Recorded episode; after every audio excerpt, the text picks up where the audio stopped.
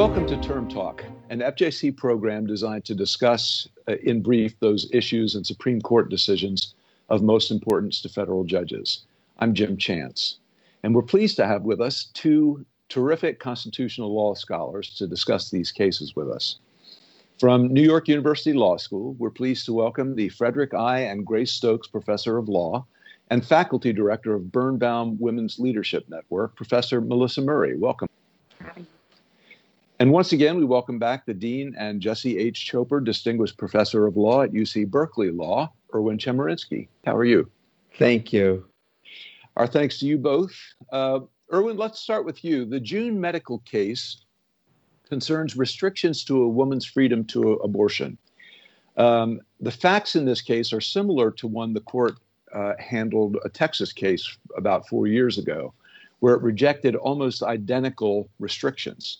Can you tell us about the facts in the June medical case and what, if anything, distinguishes it from the Whole Woman's Health case back in 2016? Of course, Whole Woman's Health involved a Texas law imposing restrictions on abortion. One part of that law said that in order for a doctor to perform an abortion, the doctor had to have admitting privilege to the hospital within 30 miles. The Supreme Court in Whole Woman's Health, 5 to 3, declared that unconstitutional.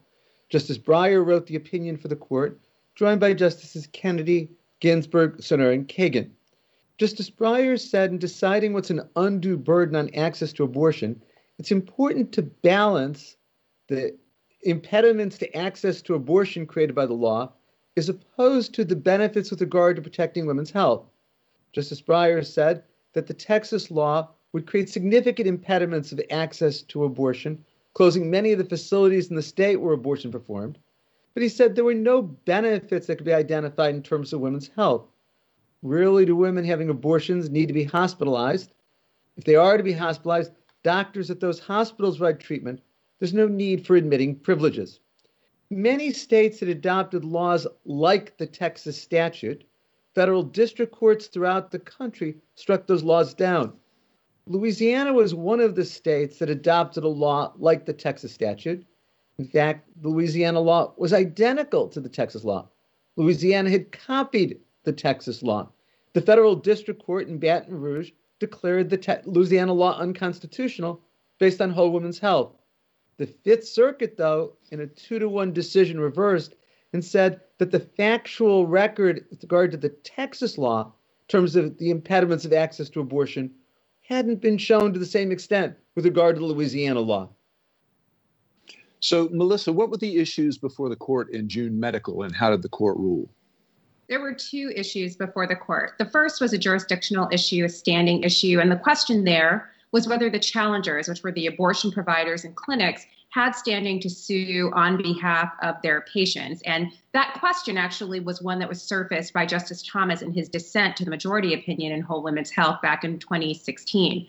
The majority here in June Medical Services dealt very quickly with this question, concluding that Louisiana had waived the issue below, um, but noted that even if the issue was available for review, there was ample Supreme Court precedent making clear that doctors could challenge the law on behalf of their patients. The second issue was the substantive question whether the Louisiana admitting privileges law imposed an undue burden in violation of the Constitution. And there we had two opinions from the court. The first was a plurality opinion written by Justice Breyer and joined by Justices Kagan, Sotomayor, and Ginsburg, where Justice Breyer weighed the law's purported interest in securing and promoting women's health against its impact in narrowing abortion access throughout Louisiana. And in doing this, he essentially reiterated the analysis he had deployed in Whole Women's Health versus Hellerstedt, including deferring to the district court's fact finding. He noted that the admitting privileges law offered no pronounced benefits to women's health, but posed an undue impact on abortion access, including limiting the number of clinics in the state of Louisiana to one. And he concluded that it posed an undue burden. Chief Justice Roberts, who was the pivotal fifth vote in this case, joined the judgment, but did not sign on to Breyer's opinion. As he explained in his solo concurrence, he had dissented in Whole Women's Health, and he still believed that the challenge law there should have been upheld. Nevertheless, because that Texas law had been invalidated by a majority of the court, and because the Louisiana law was virtually identical to it, he said that stare decisis compelled the outcome. That said, he didn't agree with Justice Breyer that the proper analysis was the weighing of benefits against burdens, as Whole Women's Health had prescribed. And instead, he read Whole Women's Health to require no more than the standard articulated in 1992's Planned Parenthood of Southeastern Pennsylvania against Casey, in which the court made clear that the laws that had the purpose or effect of placing a substantial obstacle in the path of a woman seeking an abortion was unconstitutional. So in this case, Roberts maintained the proper test was the Casey substantial obstacle test, which Louisiana had failed. But Melissa, in nearly 150 pages of this decision, uh, including the opinion and the chief's concurrence and uh, uh, multiple dissenting opinions, there was no clear plurality. So, what was actually decided here, and and how did the justices differ? So it's a terrific question. Um, the rule laid out in Marks versus United States explains that when a fragmented court decides a case and there's no single rationale explaining the result that enjoys the assent of five justices, the holding of the court should be viewed as the position taken by the members who concurred in the judgment on the narrowest grounds, which would suggest that Chief, Just, Chief Justice Roberts' concurrence, which is the narrowest grounds for decision, would control here. But this is where it gets dicier. What exactly does that concurrence hold? So there were very definitely five votes to strike down the Louisiana law, but unclear whether there are five votes for the chief's position that the benefits and burdens balancing test articulated in Whole Women's Health was not the appropriate test to use. So that really is the question going forward here. Is it the case that Chief Justice Roberts and the dissenters who believe that the test should be thrown out have actually prevailed? Or is it the case that there is no clear five person majority to conclude that Whole Women's Test has been gutted? So, what impact is this going to have on the lower court judges, the federal court judges who will be watching this uh, going forward? What are their takeaways? Well, I think one of the things here is that there's going to have to be really extensive fact finding, certainly at the district court level when these abortion laws are challenged. So, here, Justice Breyer relied extensively on the district court's ruling, and a lot of that was, again, taken straight from the whole women's health playbook. So that will continue to be important here. Fact finding will be key. Um, the question as to whether or not the substantial obstacle test or the benefits and burdens balancing test will prevail. Again, I think that's a harder call, and I think that's likely something that we'll see more litigation on from the lower federal courts going forward. I agree with Melissa. I think the lower courts are going to have to decide whether or not to use the balancing test of the plurality or the undue burden test in Chief Justice Roberts. There's also the question of how different are they in practice? Because is it possible to decide what's an undue burden without weighing the benefits and the burdens of the law, as Justice Breyer says?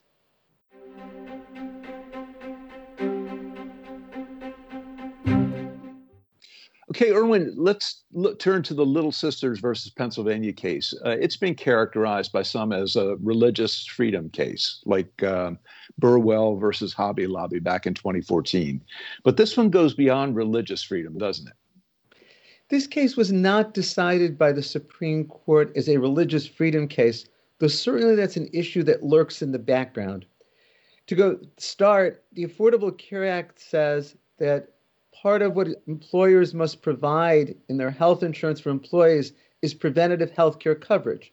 The Obama administration developed rules that said that the preventative health care coverage that must be provided by employers and insurance has to include contraceptive coverage for women.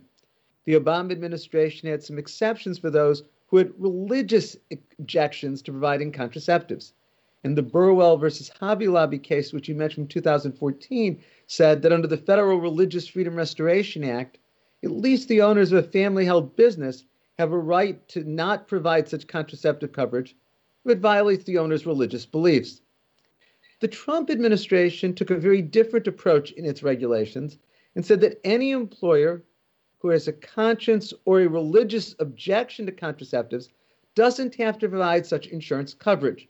And the issue before the Supreme Court was whether or not this regulation was consistent with the Affordable Care Act. The Supreme Court, 7 to 2, in an opinion by Justice Thomas, said that this is consistent with the Affordable Care Act. But Justice Kagan, a concurring opinion, said it still might be challenged as violating the Administrative Procedures Act for being arbitrary and capricious. And there's still the issue of employers who object to providing contraceptives on religious grounds trying to say that it would violate the Religious Freedom Restoration Act. So, as I said, Jim, the court's holding is very narrow, just saying that this regulation doesn't violate the Affordable Care Act. All of the other issues are left open. I see. Well, let me ask you, Melissa, what what are the takeaways going forward for these for the judges who will be listening to this about the Little Sisters case? Well, to be sure, the question of whether or not the rules violated the Administrative Procedures Act will continue to be a live issue in the lower courts, and Justice Kagan's um, opinion here will certainly be a roadmap for lower courts in trying to deal with that. Again, the question of what impact RFRA has on any of these challenges is also an open question, and that's one that we'll see litigated again at the lower federal courts. And I think the whole question of whether or not we're going to see more of these religious freedom cases intersecting with questions of equality, of course, is going to happen more and more. We already have another case that's going to be heard by the court in this upcoming term. Um, this is City of Philadelphia versus Fulton, where we're going to again be faced with this confrontation between liberty on the one hand and equality on the other. And this case looks at administrative rules set forth by first the Obama administration and then the Trump administration, and how these administrations uh, handled the issue of contraception differently. So, uh, could this whole fact situation change again in a year or two? Well, depending on the outcome of the election, we could certainly see perhaps some movement in the question of the rules and what sorts of exemptions are required and in what circumstances. I very much agree with Melissa. It's important to keep in mind that what Hobby Lobby was about was whether or not religions could claim an exception from a contraceptive mandate under the Religious Freedom Restoration Act. What the Little Sisters of Poor case up this term is whether or not a federal regulation broadening the exception for religion and conscience is permissible. So they're quite different in terms of their procedural posture. Great. I appreciate this. Uh, thanks to both of you, uh, Berkeley's Law, uh, Berkeley Law's Dean Erwin Chemerinsky, NYU Law's Professor Melissa Murray. We appreciate you joining us. It is always a pleasure.